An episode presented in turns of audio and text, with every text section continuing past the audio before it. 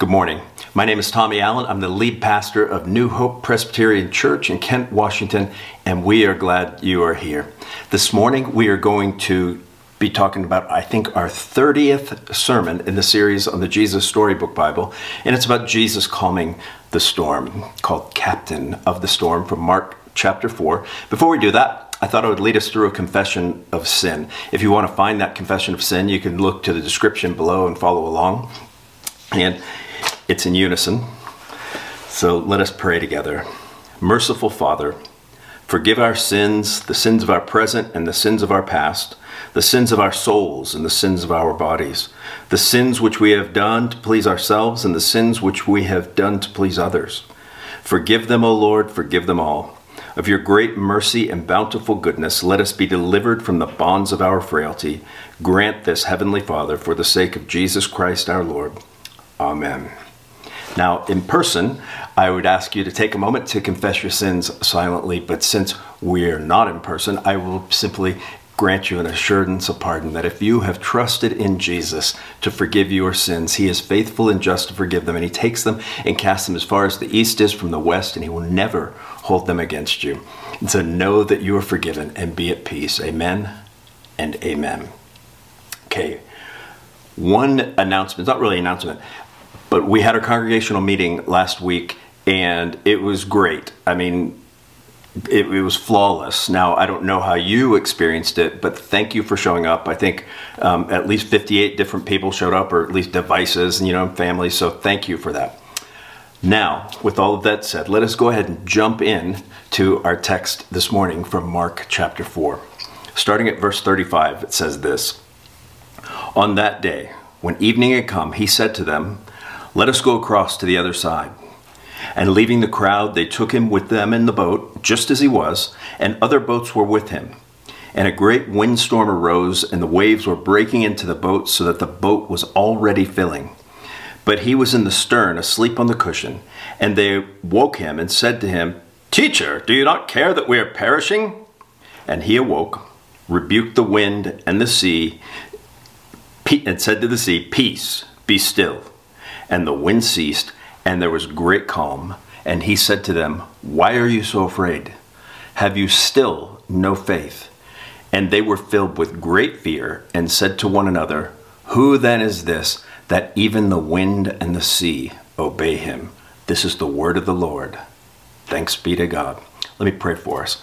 Father, I pray that as we enter into this text, we would be, uh, as the disciples, we would, on one hand, recognize storms, on the other hand, recognize that you are with us in the storm, but also recognize um, the, the magnitude of Jesus himself. I pray that you would open the eyes of the blind and the ears of the deaf.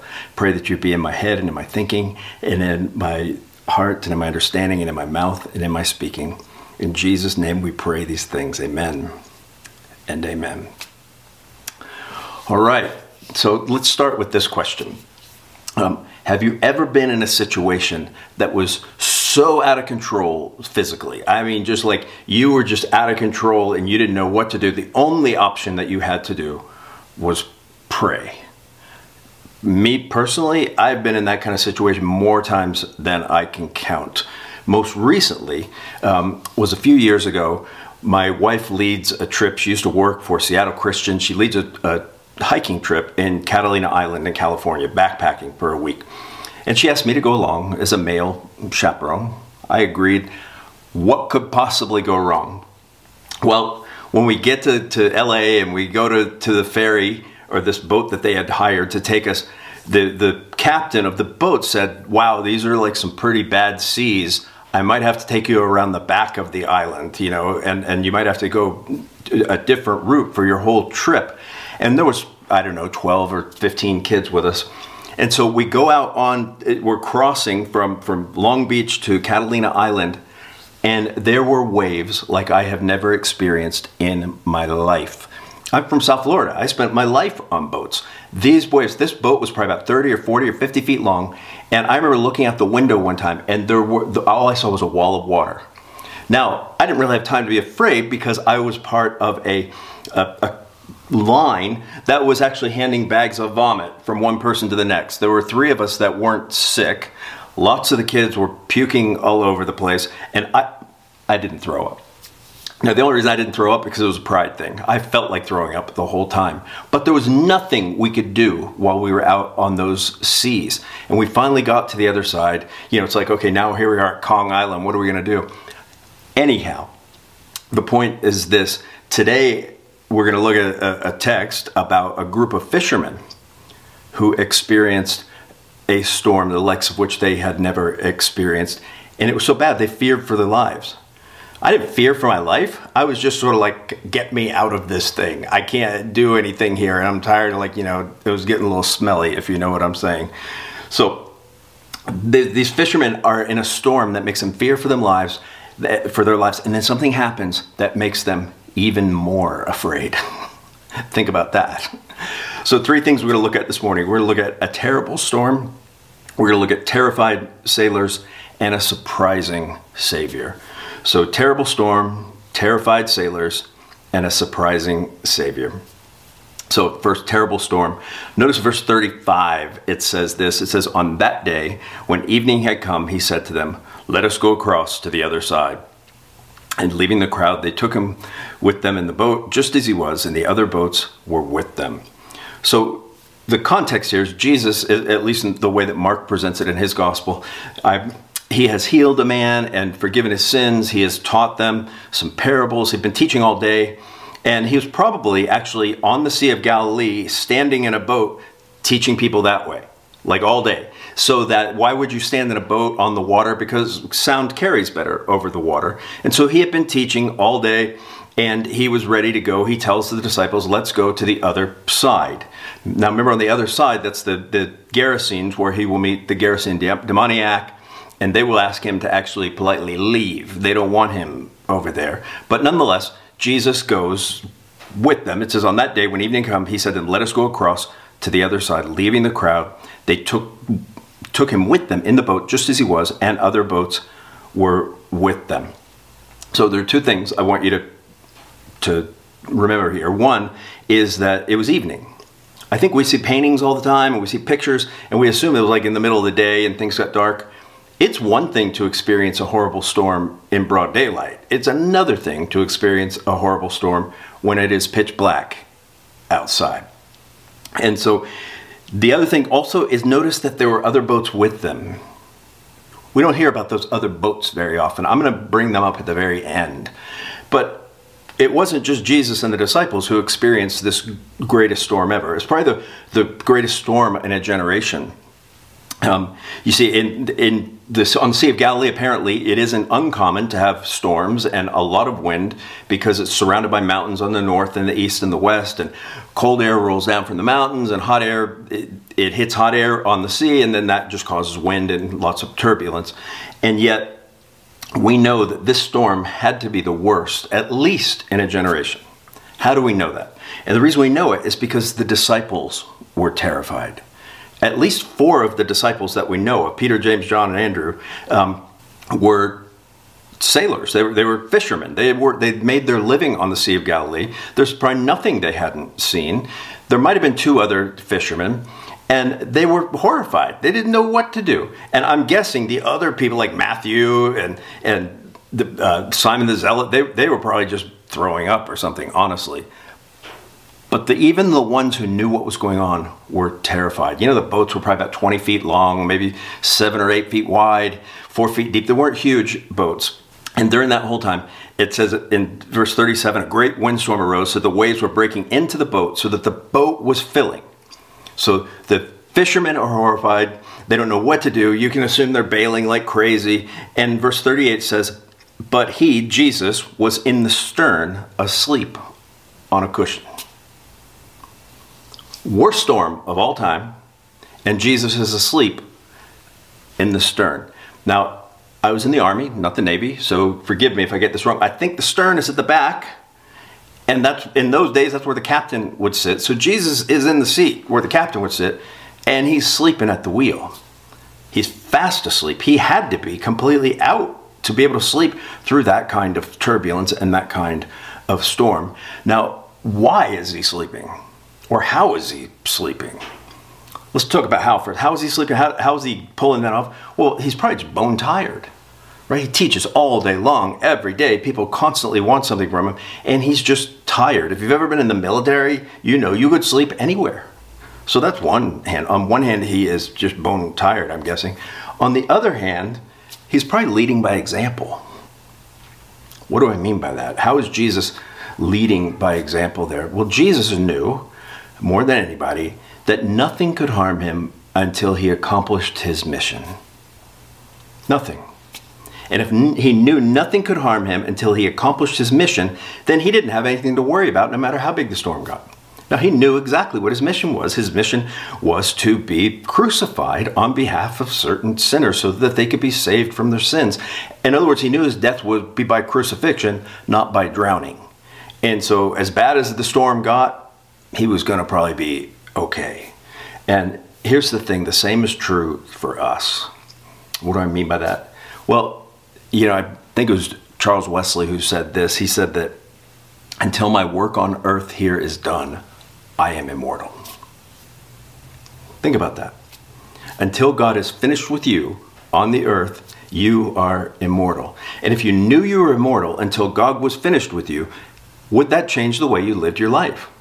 Would that help you to chill out a little bit? Would it, would it mean you could actually give up control sometimes? I think it should. I mean, basically, if, if that's true, if we are immortal until God is finished with us, which I believe is true, then we don't need to fear anything. We don't need to fear the storms in our life. We don't need to fear COVID. We don't need to fear politicians. We don't need to fear anything. And yet, people are walking around all the time completely and utterly in fear. I mean, like in the past few years, anxiety is through the roof, especially with college students and teenagers, right? We have a, in our society, we have a tremendous problem with anxiety and with fear. If you haven't listened to Samuel's uh, sermon from last week, it was all about anxiety. It was great. Um, but the same thing is happening here. There is anxiety going on here. Um, and basically, to the extent that, that we learn and understand and, and, practice letting go and letting God, forgive me for that cliche, um, is the extent we'll be able to sleep in the middle of the storm. It's the extent to which we can be free to preach the gospel. You know, in 2005, uh, a mentor of mine, a great friend, um, was preaching a sermon. He was 69 years old, named Jack Arnold, was preaching a sermon, and he was preaching about heaven and basically said this quote. He said, You know, until God is finished with me, I am immortal. And then, bam, he dropped dead in the pulpit. But you know what? Every minute up until that point, he was full on. We can be full on as well. You see, the to, to, the extent we were able to let go, let, let go and let God, um, is the extent to which we'll be able to sleep. The disciples are getting ready to learn that. Right? On one hand, we laugh at the disciples all the time. On the other hand, it's like, how were they supposed to know that Jesus could control the weather? I actually have sympathy for them. So you go from a terrified storm to terrified sailors. Notice in verse 38 again, it says, But he was in the stern, asleep on a cushion, and they woke him and said to him, Teacher, do you not care that we are perishing? And he awoke and rebuked the wind and the sea. Peace, be still. And the wind ceased, and there was a great calm. Now think about that question they asked him. That question is really not a question at all, it's a statement that he's like sleeping on the job or that he doesn't care or or that, that it's an accusation that he has somehow failed. Don't you care that we are perishing? There's two things to notice here. Um, the first is this is that jesus in this particular verse reminds me of like a young mother. And what do i mean by that? Is if you've ever met a young exhausted mother of young children and she finally falls asleep, there is nothing that can wake her up. Nothing. Except when one of her babies cries. One of her babies cries, boom, she's up. So here's Jesus in the middle of this horrible storm, being, you know, everything's being thrown around. People are probably screaming. People are probably crying out. People are doing all these things, sleeping. And yet, when it says they woke him, and said to him, Teacher, do you not care that we are perishing? When one of his disciples, whom he loves, goes to wake him, when, when they call out for help, he is right there, just like a mother. The other thing to notice is it's ambiguous as what they're asking here in a sense, because when they say, um, Teacher, do you not care that we are perishing? By that, do they mean, do you not care that we, that is, the disciples and yourself, like all of us in this boat, do you not care if we are perishing? Or do you care that we are perishing? As if he could do something about it. In, in, in other words, um, what did they expect of Jesus?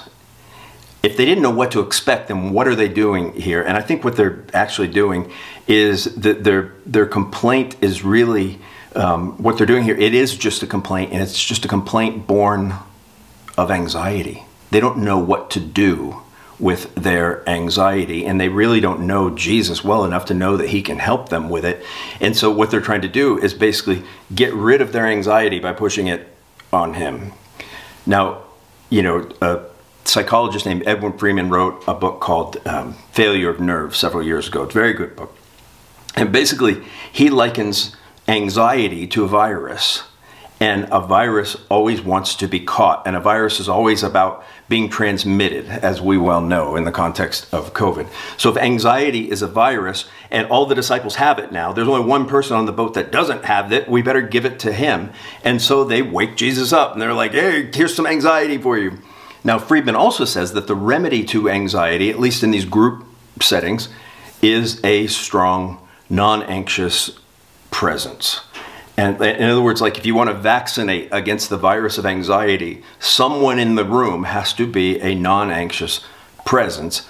And Jesus is going to provide that for the disciples and then some. That not only is he going to be the strong, non anxious presence, but he is going to rid them of their source of anxiety immediately. And so, notice verse 39 says, And he awoke and rebuked the wind and the sea, and said to the sea, Peace, be still. And the wind ceased, and there was great calm. Now, notice what Jesus didn't do. He didn't wake up and say, Oh, wow, what's going on? Peter, give me a sit rep. You know, Peter would be like, Well, I got James and Andrew down there bailing. Matthew's puking over the side of the boat, and Simon the Zealot, I don't know where he is. I hope he's still. He didn't do anything. He didn't ask him. Peter didn't talk. They woke him up. Jesus woke up, assessed the situation, and simply spoke. Jesus pulled a Yosemite Sam on the Sea of Galilee. What do I mean by that? You know, when I was a kid, I used to love, I still love, and still watch Looney Tunes. And one of my favorite characters was Yosemite Sam. And in every episode, there was usually some part where it was either a horse or a camel where he'd be riding it and he would say, Whoa, camel! Whoa, camel! And then he would get frustrated and he would jump off the camel and he'd walk around the front and he'd pop it on the head and say, When I say whoa, I mean whoa. Jesus started there. In some sense, that's exactly what he did. What Jesus said here, literally in the Greek, is be still and stay still. And, and it's also interesting that Jesus uses the same kind of language here um, that is used when he casts out demons and things like that. And I think Mark is trying to make a point, and the point is that Jesus has just done something that only God should be able to do right? God parted the Red Sea for Moses. God um, calmed the sea when Jonah was tossed in it. Um, God, God parted the Jordan. God's the one who can like control the elements, and yet Jesus just did it. Now, but mind you, it's one thing if you're a disciple. Think if you think through them where they're, they're, they're like, okay, this guy's cool, and they see him heal somebody and say, well, that's cool. I've seen people heal people, you know, on television, you know, but he seems legit. He forgives a guy, and people are like, who do you think you are that you can forgive someone? And all that. So, all those kind of things, in some ways, um, a charlatan might have faked. This, he could not. In other words, I love watching magicians like David Blaine because on one hand, I'm like, wow, mind boggling. On the other hand, there's part of me behind going, yeah, I know there's some kind of trick behind this. And who knows if they thought that about Jesus up to this point. what they thought about him. But at this point, they realize not only is he legit, but he is he, he's more than legit. He he is doing things only God Himself can do. And at that point, I think they start to get it because they are still afraid. Notice the surprising Savior. Verse 40, it says, He said to them, Why are you so afraid? Have you still no faith? And they were filled with great fear and said to one another, Who is this then that even the wind and the sea obey him? Okay, that when it says they were filled with great fear, it, it says they were ex- filled, exceedingly filled with great fear. In other words, their fear could not have gotten worse. Now, this isn't anxiety. This is just like skirt, right? They're scared. And notice in verse 40, Jesus doesn't say, Why were you afraid? He isn't rebuking them. He didn't say, "Oh, you should you should have just trusted me the, with the storms of life." He doesn't say, "Why were you afraid?" He says, "Why are you afraid?" And he says, "Have you still no faith?" In other words, up to this point, they'd seen Jesus do things, and I guess the expectation was that they would start to believe and they would start to understand, like, "Wow, he's he's pretty pretty interesting guy. He he could possibly be the savior." But they didn't have any idea and again, I sympathize that he was actually God himself. And seeing what Jesus has just done, they are completely and utterly afraid. Now, the interesting thing is that the answer to question number two depends on how you, or the, the answer to question number one depends on how you answer question number two. You see, Jesus is asking the question now. And so when he says, Why are you so afraid? Have you still no faith? It's implicit there that faith would be the remedy to their fear. And in fact, I think that's the case. The remedy to our fear is faith. In fact, anytime we, we live in a state of fear, in some ways we're saying to God, Don't you know what's happening to me right now? Don't you care what's happening to me right now? What Jesus has just demonstrated is that he not only knows and not only does he care, but he has the power to do something about it. And the same is true with you, with you and me, right? So you and I, we have fear about uh, our job, or we have fear about our family, or fear about um, civil unrest, any number of these things. And our fear basically says, Jesus, don't you care? Don't you know what's going on here?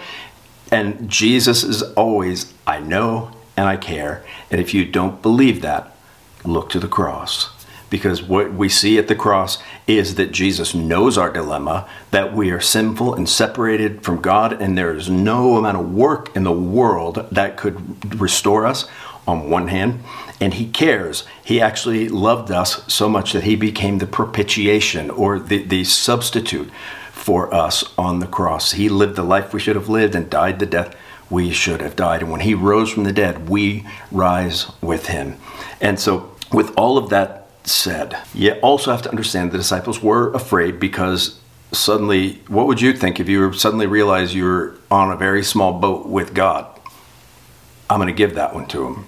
Now, what they didn't understand yet is that basically the fact that God became man in the person of Jesus was not because he was indifferent to their suffering, but because he would bear their suffering not because he was indifferent to their lot in life, but he would bear their lot in life. Not that he was indifferent to their storms, but he would actually go through their storms with them. And now here's what's interesting. You know who knew less than the disciples and were probably less afraid than the disciples? It was the people on the other boat.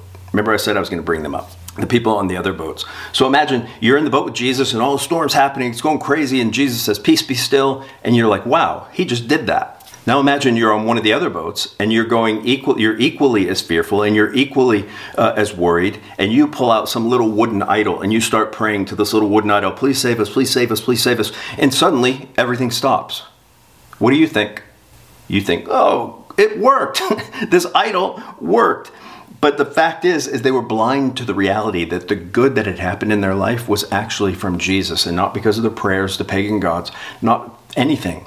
And that's the case with us today, that, that no matter whether you acknowledge it or not, the rain falls on the just and the unjust, that any good thing we have comes from Jesus himself. And so the question is, will you put your faith in him finally for your salvation? And if you have, would you not fear as much because you know he cares and you know that he knows? So let me do this. Let me finish with the, the Jesus Storybook Bible, the way they portray this. I love this, the way what they did here. And so this is on page 242, by the way, if you're following along. The way they say it, it says, The wind and the waves recognized Jesus' voice. They had heard it before, of course. It was the same voice that made them in the very beginning. They listened to Jesus and they did what he said. Immediately, the wind stopped. The water calmed down. It glittered innocently in the moonlight and lapped quietly against the side of the boat as if nothing had happened. The little boat bobbed gently up and down. There was a deep stillness and a great quiet all around. When Jesus turned to his wind torn friends, Why were you scared? he asked. Did you forget who I am? Did you believe your fears instead of me? Jesus' friends were quiet, as quiet as the wind and the waves. and into their hearts came a different kind of storm. What kind of man is this? They asked themselves anxiously. Even the winds and the waves obey him, they said, because they didn't understand. They didn't realize yet that Jesus was the Son of God. Jesus' friends had been so afraid that they had only seen the big waves. They had forgotten that if Jesus was with them, then they had nothing to be afraid of, no matter how small their boat or how big their storm. Let me pray for us. Father, I do thank you for this text. I thank you that this story has been recorded for us, that it's more than the fact that you'll deliver us from the storms, but that you'll be in the storms with us, and that Jesus, you, very God of very God, were willing to condescend to become one of us, that you might take our sins from us. We thank you. In Christ's name, amen and amen. Well, at this point in the service, I used to say that we would have an offertory and the doxology and all that stuff. We are meeting in person right now, um, and we are not doing an offertory because of the COVID restrictions. We are just doing a musical meditation, and we have a big box in the back of the church for people to put offerings in if they want to do things that way, or you can give online. The information is in the description below. And if you have been giving, thank you so much. So we've we've done great in 2020 and we're doing great so far this year. Thank you for that. So I thought I'd end our time with the same profession of faith that we're using in worship. It has to do with communion. Now if you want to take communion, you should be in church, frankly. But I thought this would be helpful anyway because of people who have doubts and who have fears. And so let me read you the question and the answer. So the question is from the larger catechism, question 172. And the, that question says this should those who have doubts about their being in Christ or about whether they are ready to take communion come to the Lord's Supper anyway? Answer. Those who have doubts about their position in Christ or about their readiness to take communion may nonetheless have a valid interest in Christ, even though they are not yet assured of being in Him. In God's view, if such people are aware of and grieved by their lack of assurance, sincerely want to be found in Christ, and want to get away from sinning, and since promises are involved in the sacrament and it has been established to aid even weak and doubting Christians, if people in that condition are truly sorry for their lack of faith and work hard to resolve their doubts, they may and ought to come to the Lord's Supper so that their faith may be further strengthened. Amen. So let me send you from this virtual place, reminding you that the Lord your God is with you. The Lord your God is a mighty and victorious warrior. The Lord your God is will quiet you with his love, and the Lord your God shouts over you with great shouts of joy. Leave this virtual place in the peace and hope and joy of that knowledge. Have a great week. Pastor Tommy, out.